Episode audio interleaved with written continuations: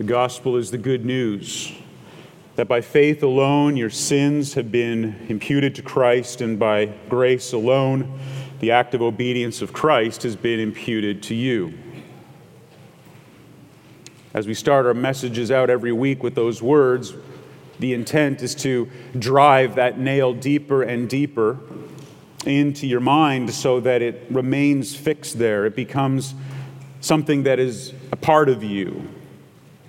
It becomes a very easy definition of the gospel when somebody asks you about it. I believe that in the text of Scripture before us this morning, the way that this is now presented to us in even fuller detail is with this argument. I think that's what the author is trying to drive at. What Paul, writing to a group of house churches in the Roman province of Galatia, present-day Turkey, in and around Ankara, what is he trying to get through to this group of Christians who appear to have drifted back in towards an understanding that the law needs to be added to grace in order to truly save them? I believe that he is going to tell them here in these verses that the Holy Spirit saves you from self-righteousness. The Holy Spirit saves you from self-righteousness. Brothers and sisters, if there is one thing that we need to be very careful of because it is so easily smuggled into our Christian lives, it is the pursuit of self-righteousness. And if the pursuit alone of self-righteousness was not bad enough, the collateral damage that it does to the people around you, and that it does to the church, and that it does to the gospel, is something that we need to have constantly placed before us. Because if we believe that somehow we are saved by grace, but we are made holy through our own good works at the basis of our own effort, then we will not only become increasingly proud when we are successful, but increasingly despondent when we fail. And in the times when we are successful at living out this self-imposed law system, we're going to look at everybody who doesn't live up to that and feel ourselves to be superior to them, and in the times where we don't live up to it, we will look upon those who do and be envious. In every case, it is at war with the gospel. The great John Gerstner said this one time, quote, "The main thing between you and God is not so much your sins, it's your damnable good works." Coming before God with a load of sins, that's understandable to us. But coming before God and realizing that these things we think we've done that are somehow worthy of praise and honor, somehow worthy of at least a token acknowledgement by God, and when He blows those things away, that's when the offense gets particularly deep. The gospel liberates you then from the very things that you are tempted to go back to that can be defined as nothing else but law. And so by way of outline this morning, I just want to give you a very simple one. I think that you are liberated by the gospel from superstition, isolation, and persecution. Superstition, isolation, and persecution. Those are sort of the three headings uh, that we'll look at here in this text of Scripture this morning. So please join me in verse eight. We'll look at the first point, which is superstition, verses eight to eleven.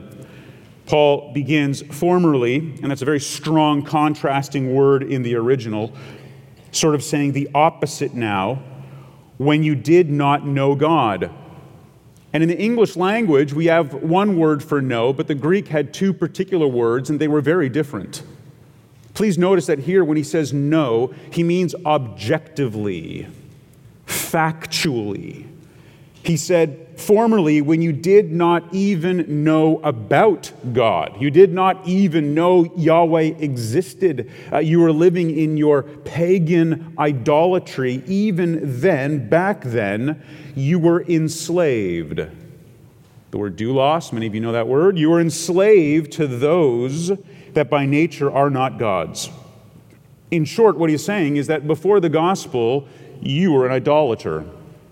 Even if you weren't a card-carrying idolater, even if you weren't a temple-visiting idolater, even if you weren't a sacrifice-burning idolater, you are still an idolater.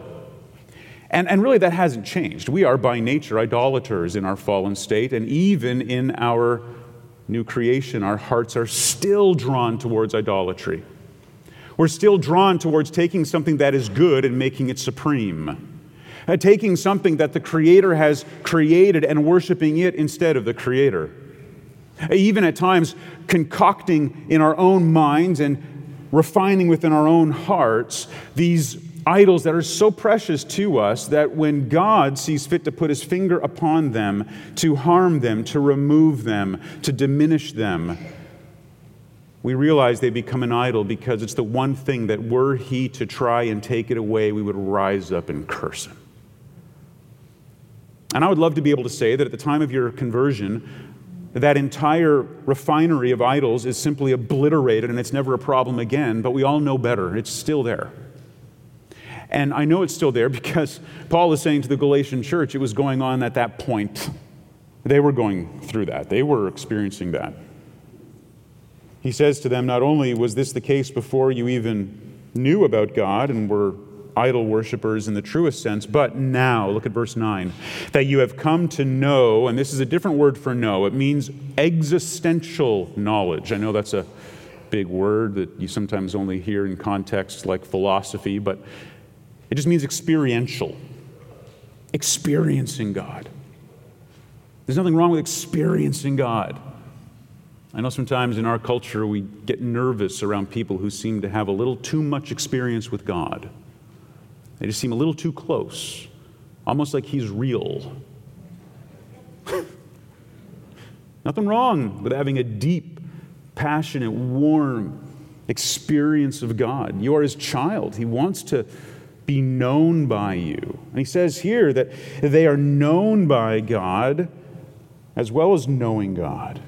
They experientially know Him, or rather, and rather isn't the opposite, but sort of included in that, they are known experientially by Him. There's an intimacy in that relationship. It comes through the power of the Holy Spirit, the indwelling Spirit of God, which, as we saw last week, makes us say, Abba, Father. It's the closeness that a parent has with a child. He says here that you have rejected that, and in fact, gone back, you've turned away and gone back to the weak and worthless principles of the world. And weak simply means that. The word worthless was translated as a beggar. It meant somebody who was hunched over and asking for alms. So imagine that this whole philosophy that they had been embracing before was this weak, pitiful, beggarly system, and they have turned their back on King Jesus. And they have gone back to this worthless, weak beggar of a philosophy of elemental principles. A word that just meant the A B Cs, the periodic table, the very basic things of life. Nothing significant or sophisticated. It's just the stuff of the world. And you go back to it, he says, and you were slaves to these things. And now you become slave once more. These idols, these distorted desires. And it shows up for these particular believers, verse ten, because they observe days and months and seasons and years. Now, many religions did that, but most often it was in reference to the Jews. Remember, the Judaizers were trying to get them to reinstall Judaism. Now, it's been a long time since I used a, um, a P C. Do you remember these? Uh, but in my days of using a P C, I would uh, I would have to install a new operating system every few years, and then I would have to install everything to fix the system and so on and so forth. But I do remember that early on in my career with computers, uh, there was something called Windows ninety-five. And, and I'm old enough to actually remember seeing that and using that. But imagine if those of you who are still P C users, and I assume they've gotten much better since nineteen ninety-five, but you were to go out and you were to find on eBay a copy of Windows ninety-five and bring it home, and then you'd have to go and buy a C D player, Some of you don't even know what those are, but you would find a way to install this on your present-day computer, well, what would happen? You would realize immediately that it is absolutely and totally useless. It can do nothing for you. It does not have the capacity to handle the demands of what you're doing today. Technology has far exceeded anything that it could offer you. In fact, to try to install it now, if you're even able, would break the entire system. Now, now that's sort of a lame comparison, certainly compared to the gospel, but, but maybe the absurdity of it will help you remember. Going back to the law was like trying to reinstall some utterly outdated program into the life of the Christian. It's obsolete. It's not necessary. It's meant to have been thrown away. It served its purpose. It was only designed, as it were, in the grand scheme of things, to lead you to something better. The reason they created Windows ninety-five in the grand scheme of things was to help all of us transition to Apple. You see, Paul is so concerned that these Christians would go back and try to reinstall the law that he says it's like going back to the old, obsolete things. And essentially, it's caused him to worry that maybe he has labored over them in vain. He has labored and labored and labored for them. A word used later to talk about the labor that a woman goes through in trying to give birth to a child, and in the end, they turn out to be a stillborn church. All of it in vain. You see, one of the most tragic things is to see Christians turn back to the self-righteousness of idolatry. I was reminded of this earlier in the week as I was thinking about the Gospel, or the epistle, I should say, of First John. And, and you don't need to turn there, but the epistle of First John is five chapters. It's the longest of John's epistles. Uh, it is often used to sort of give people these steps or processes or tests by which they should determine whether or not they're really in the faith. And maybe that's helpful for some, but I've seen it weaponized against others. But it ends in a rather abrupt way. I don't think that the Apostle John would receive high marks in his English literature class for the way that he wraps up this epistle. But I believe that in one verse he sums up the entire thing, and it goes like this: "Little children, keep yourself from idols." That's it. It's a summary of the whole epistle. Little children, keep yourself from idols, because your heart longs for idolatry, longs to create something that you can have and to hold, something that you can cherish, something that you can turn to. You're not unlike the children of Israel, who, when the opportunity presented itself, made a golden calf, not as a replacement for Yahweh, but as an embodiment of Yahweh. You see, the idols that are created aren't even intentionally made to be the opposite of God. They're just a more manageable form of God. God is too big to get our head around. Grace is too amazing. The peace is too hard to comprehend. The joy seems like it shouldn't be appropriate, and so we want to diminish him down into something that is a version we can take with us. Catherine and I were in New York City back in April, and we stood at the pedestal of the Statue of Liberty. And we looked up and, and we saw this amazing creation. And it's almost impossible to gauge the scale of it. And then we walked in through the gift shop, and for just a few bucks, I could have bought a little version of it. And I could have come home and put it on my desk. And if somebody came in, they said, "What's that?" I could say, "It's the Statue of Liberty." And if they didn't know better, they'd say, "Huh, thought it was bigger." You see, it's a version that I can carry with me in my pocket. It's, it's much more manageable.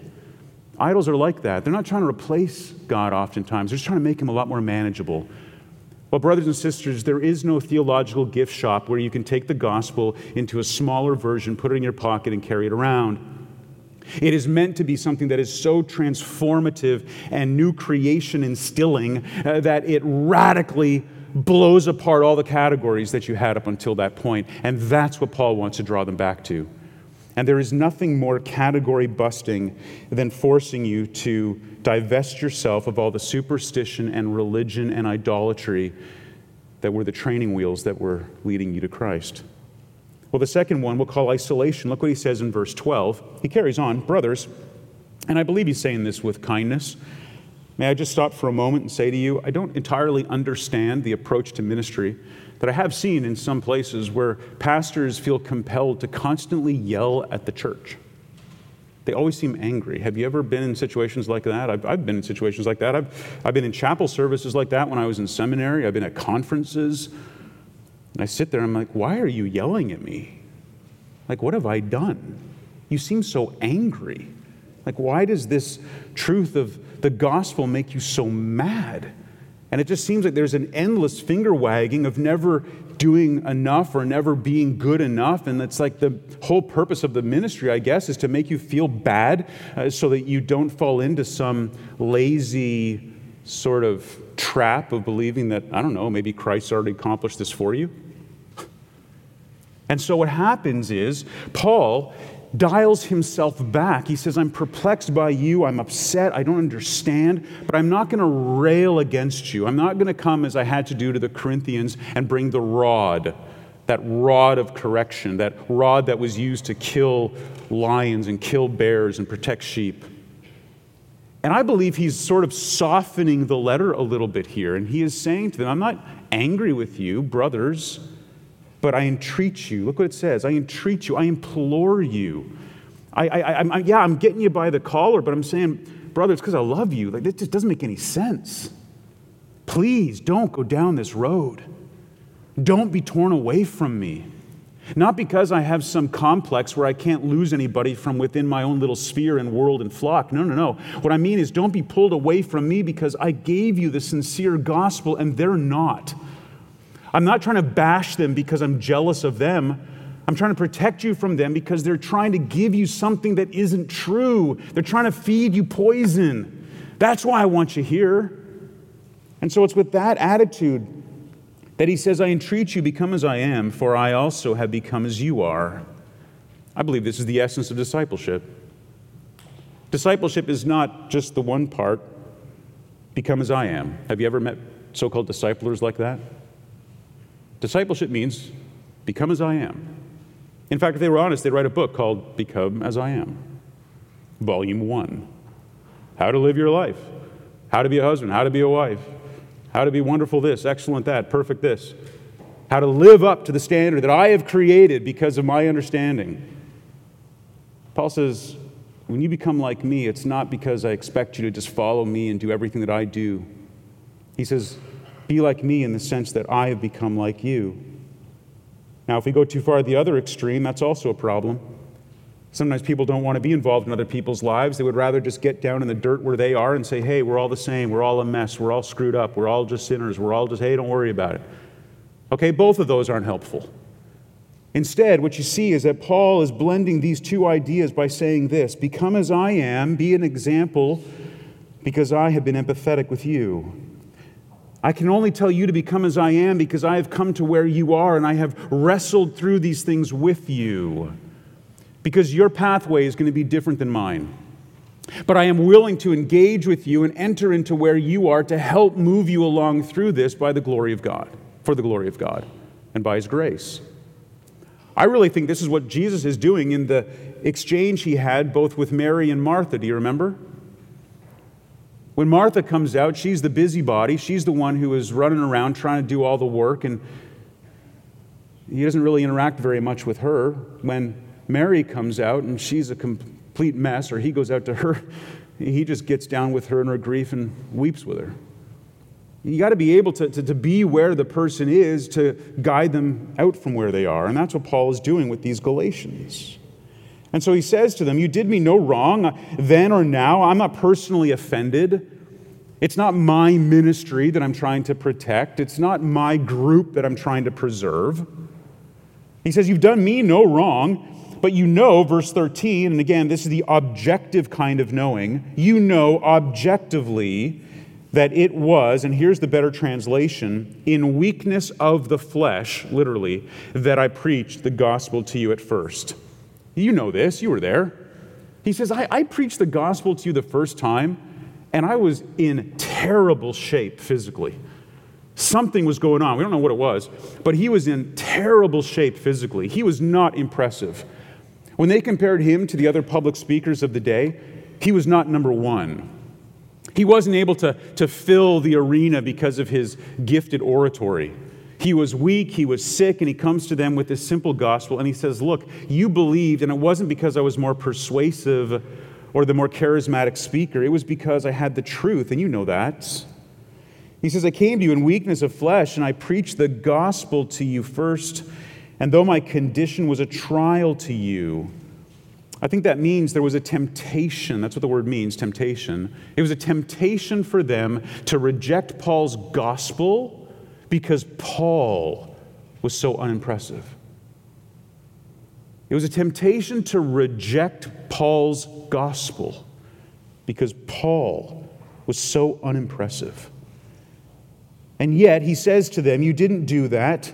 As a matter of fact, you did not scorn or despise me, but the strongest contrast possible, you received me as an angel of God, as Christ Jesus. Wow, that's a pretty impressive response, isn't it? Now, let's be careful here. He's not saying that he was received as a god or as God, but he's saying, you didn't just reject me and despise me. No. Uh, you received me almost as if it was Christ himself who had brought the gospel to you. That's how warm your reception was. That's how filled with joy you were. That was what we get to enjoy, our fellowship together around this. It's amazing, he says. Verse fifteen, what then has become of your blessedness? For I testify to you that if possible, you would have gouged out your eyes and given them to me. Now, this is a hyperbolic statement. It's like telling somebody, I would have, I'd cut off my right arm for you. You don't really literally mean it. This is Paul's way of saying, you, you would have done that for me. You would have gouged at your eyes for me. That was how deep and intense your love was for me. Have you ever experienced that with people? You ever had somebody that you've uh, been working with? Maybe you've discipled somebody. Uh, maybe somebody you've done ministry with. And uh, and for a time, the two of you are are are bound very, very deeply together. You're You you have this amazing relationship. There, there's mutual love, mutual respect. And then all of a sudden, their heart just grows cold towards you. All of a sudden, they, they just pull away. They reject you. They, they don't want to be around you anymore. They uh, get led astray by somebody else. And before long, they're not only uh, no longer interested in being around you or, or learning from you or with you, but they've, they've gone and attached themselves somewhere else, and now they're criticizing you and undermining you and And, and trying to make it seem like everything you taught them and did with them was wrong. Paul says, this is what I'm going through. And this is the isolation. This is what happens. He goes, we went from being the closest of friends to now almost being enemies. Verse sixteen, have I then become your enemy by telling you the truth? That's all I've done. I, I've just told you the truth of the gospel. And, and what, all of a sudden now we're enemies?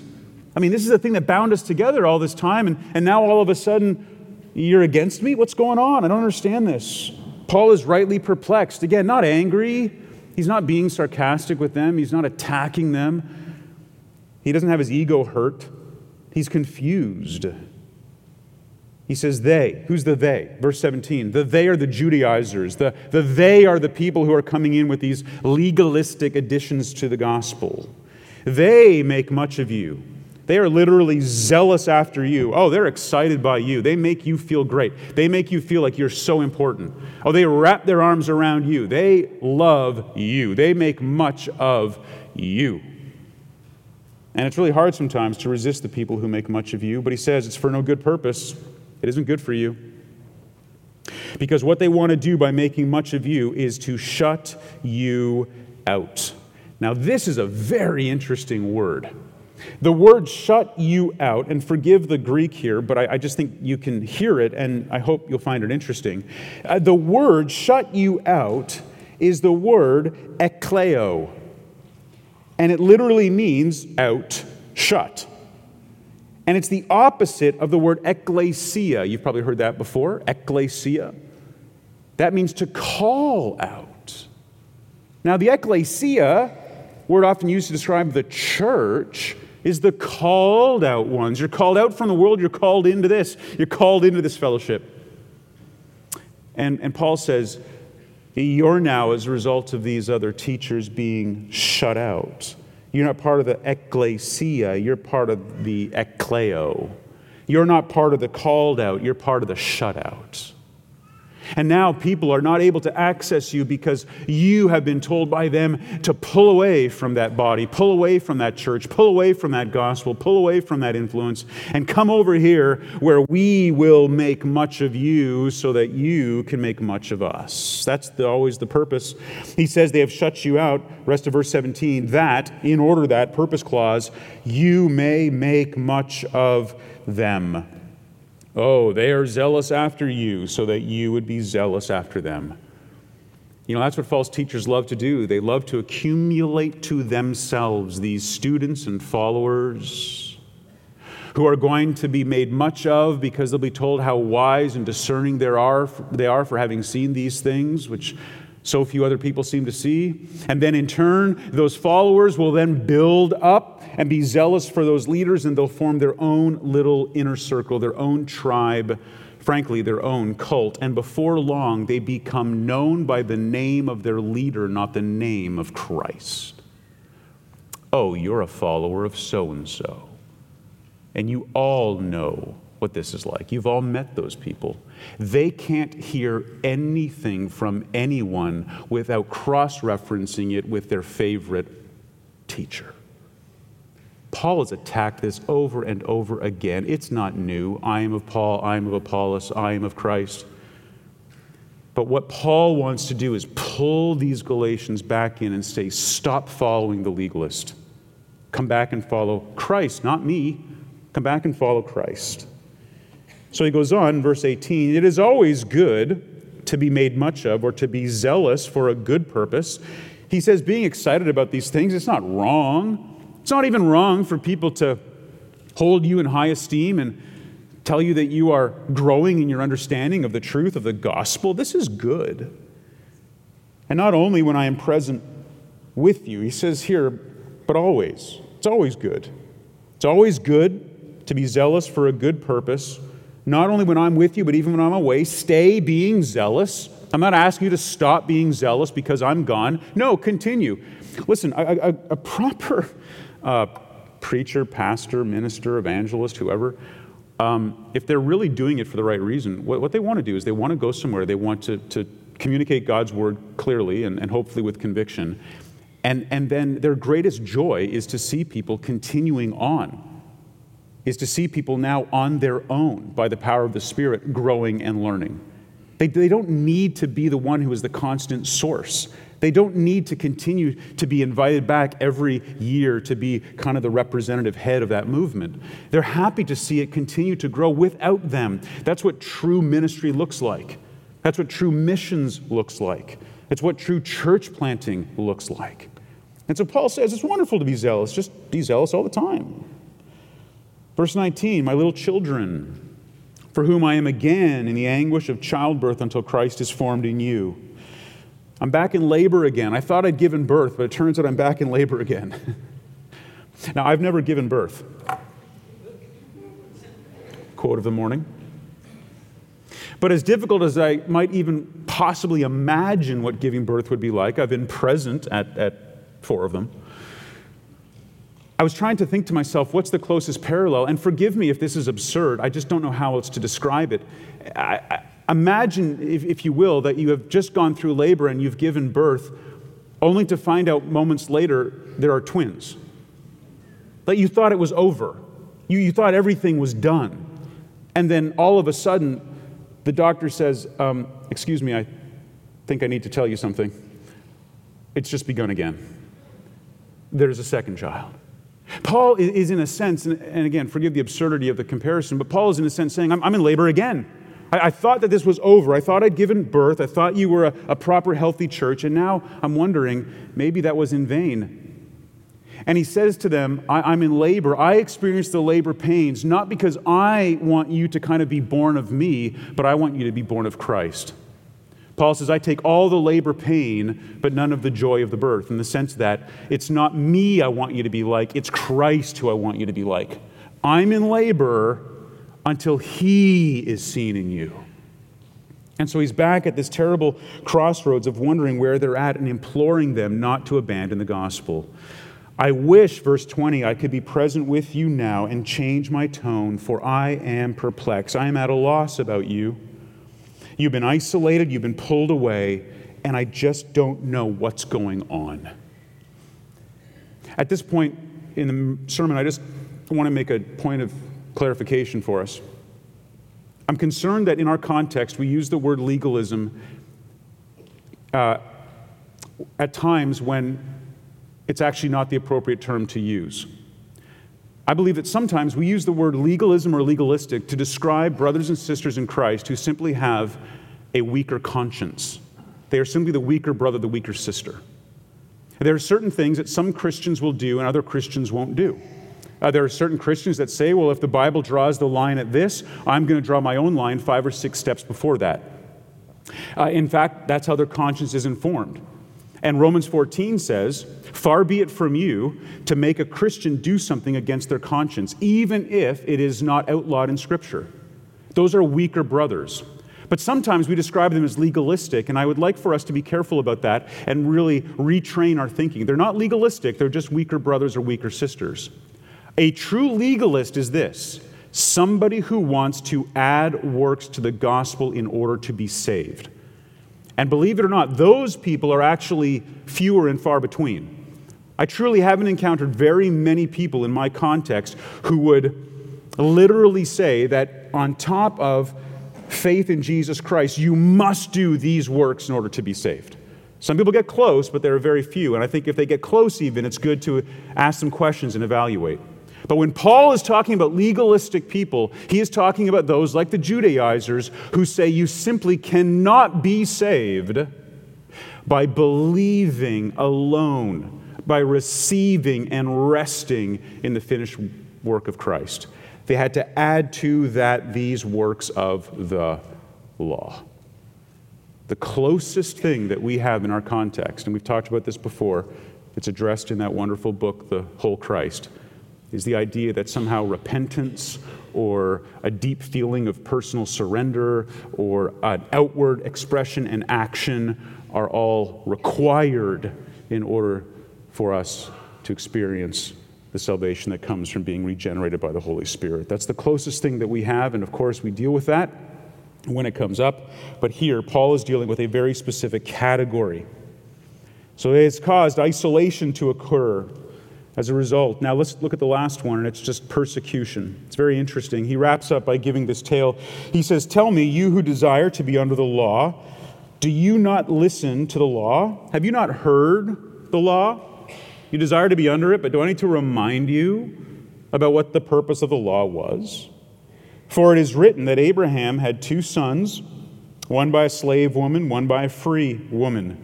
He's taking this mother metaphor now of being in birth, Uh, being in labor, and, and he is applying it. He says there are these two sons, there are these two women, there are these two covenants, there are these two mountains, there are these two cities. I mean, he's going to go through this whole thing for a moment and just follow along. We'll, we'll, we'll explain it. It's not that complicated. But he says that Abraham had two sons, one by a slave woman, one by a free woman. We all know this story. Abraham got impatient with God's promise, and Sarah said to him, "Here, why don't you sleep with my servant Hagar and have a child by her, and that will be the promised child." And Abraham goes along with it, and they have a child named Ishmael. And so you've got these two children, because Isaac was given, uh, Sarah gave birth to Isaac later, and so you have these two women, two children. This is the context. Verse twenty-three, "But the son of the slave," that was Hagar's child, Ishmael, "the one of a slave was born according to the flesh," meaning that Abraham made that decision on his own. That wasn't what God told him to do. "While the son of the free woman was born through promise." Sarah gave birth by the promise of God. It was a miracle. She was barren. Now, this may be interpreted allegorically. Please pause for just a moment. Generally speaking, we don't interpret the Bible allegorically. As a general rule, that is not an acceptable form of hermeneutics. Next week, when Andrew starts his class on Bible interpretation, he's not going to tell you that one of the approaches you can take is allegory. And if he does, I'll be teaching the second class. It's not normally uh, an acceptable way, but it doesn't mean it can never be done. And when you're inspired by the Holy Spirit to write a letter, guess what? You can do what he inspires you to do. And that's exactly what Paul does here. He is allowed to interpret allegorically, and he does it with this one verse to make his point. He says it can be interpreted allegorically this way. These men, these women are two covenants. So you've got a covenant of law, you've got a covenant of grace, as it were. Covenant of enslavement, covenant of freedom. And he says, one is from Mount Sinai. This is where the law was given. One is by, from Mount Sinai, bearing children for slavery. That law that was given brought you into slavery to the law. She is Hagar. She is the servant woman that Abraham had a child with. Now, Hagar is Mount Sinai in Arabia as an allegory. She corresponds to present Jerusalem, for she is in slavery with her children. Here's what he's saying. The allegory is this. You have Hagar. Hagar has a child by the flesh, not by the promise. That flesh child is the child that goes to Mount Sinai and delivers the law, as it were, to the present day Jerusalem, which was still standing when Paul wrote this. In Jerusalem, which is where the headquarters of the Jewish faith was, he is telling these Gentiles, who are not even Jews, that those Jews go to Jerusalem thinking that they are somehow serving the covenant child of Abraham, but in reality, that good law, which was meant to point them to Christ, has been retained, and it has now become a law of slavery.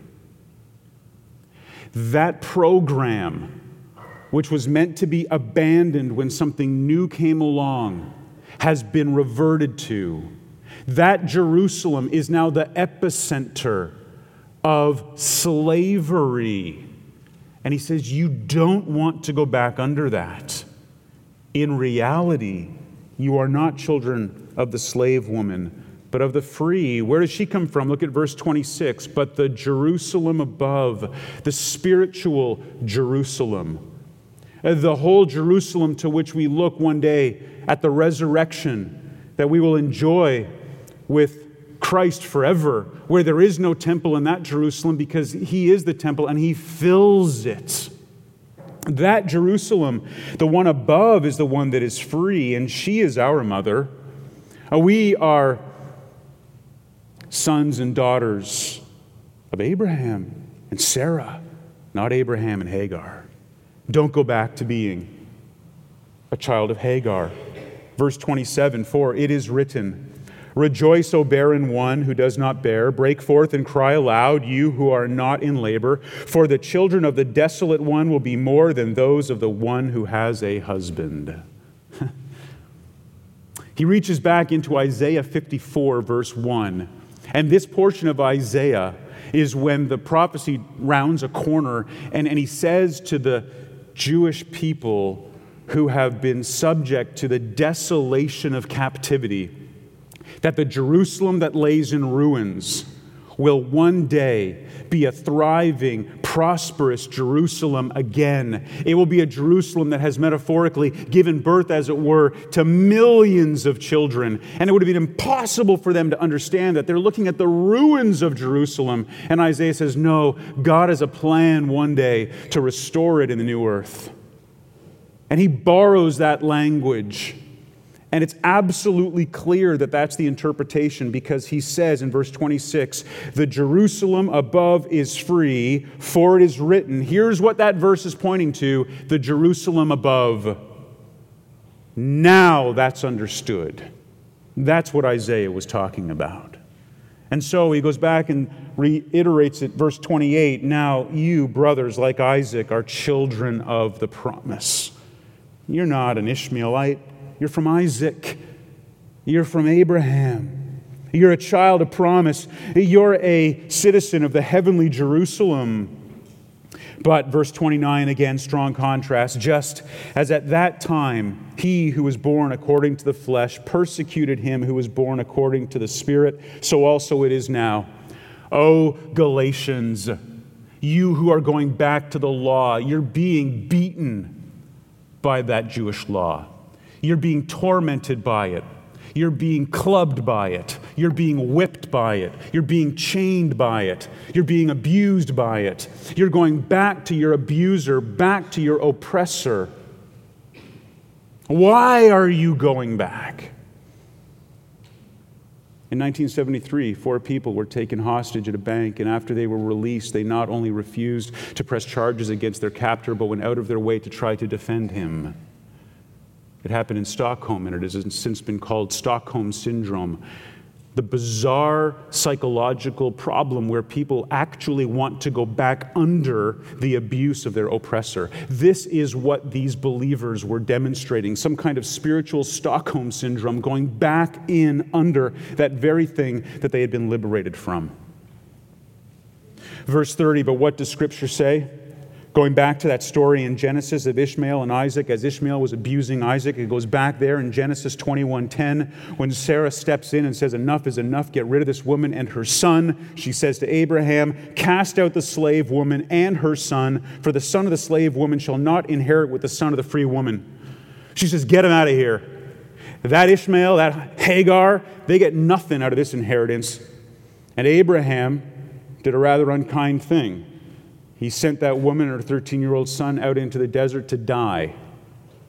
Now, he's not condoning that activity, but he's saying that's what you need to do. Do that with legalism. Do that with the law. Do that with your effort to somehow earn merit in the eyes of Christ. Do that. Be so deliberate with it that you grab a hold of it and throw it out into the wilderness to die. That's his, that's his response. It's heavy, isn't it? To say to a bunch of Gentiles who had recently become impressed by these Jews who say, if we just slather on some old covenant law, then you guys will really look good in the eyes of God. He says, no way. Roll it up and throw it away. So, brothers, verse thirty-one, we are not children of the slave, but of the free woman. He says that to them, and I say that to you today. Brothers and sisters, superstition, isolation, and persecution.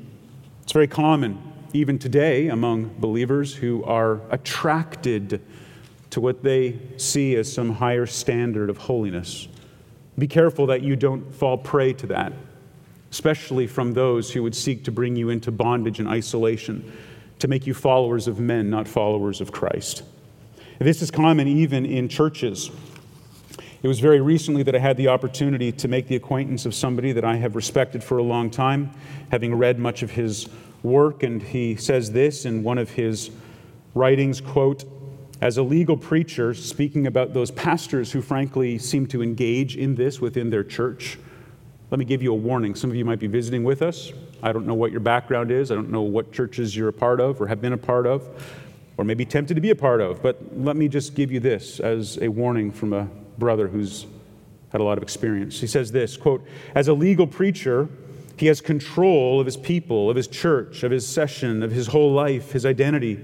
As long as people have the idea that they have to do something to earn favor with God or keep favor with God, the preacher is in charge. The moment they learn that it's a free gift, he's no longer the boss. He's just a minister announcing good news. That's a demotion for which he's not ready, unquote.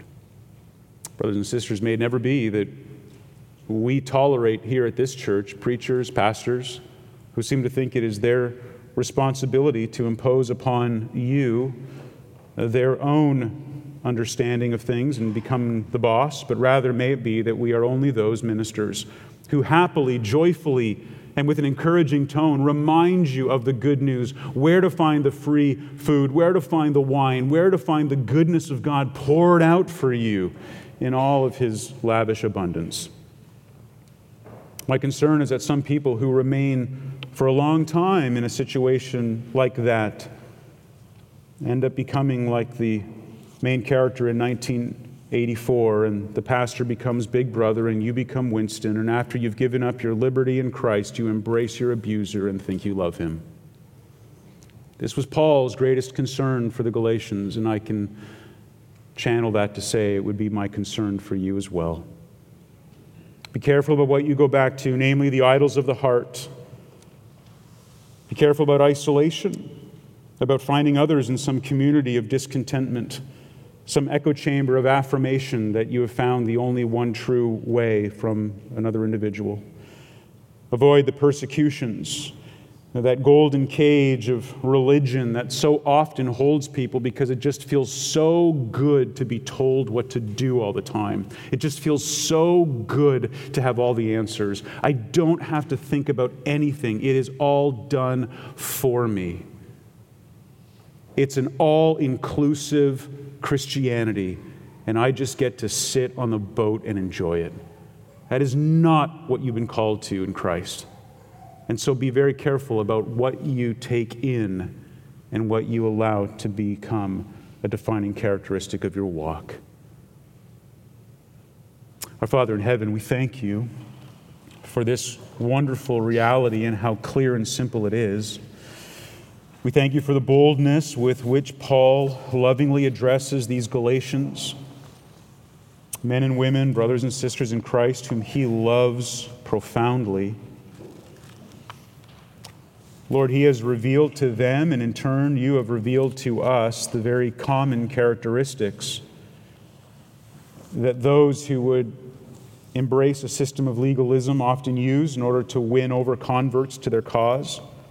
I pray that you would grant for our own people here much wisdom and discernment, that they would be able to see that from a distance and run from it. I pray that for me personally and any one of our teaching elders here, that, that we would not have any attitude to acquire for ourselves a following of individuals where they look to us instead of to you and the Holy Spirit for the guidance that they need to live in accordance with your will. I pray that the only thing that we would ever dispense from this pulpit would be the good news of the free grace of Christ in the gospel, that we would allow Scripture to speak for itself, knowing that it will be received by people at different stages in their spiritual maturity, that we would not put stumbling blocks in front of the weak, that we would not have a church filled with people who judge or who despise, but that we would live together in perfect harmony around the wonderful truth of the gospel, and that it would be the one thing that comes to define us now and until you return. For it's your name we pray. Amen.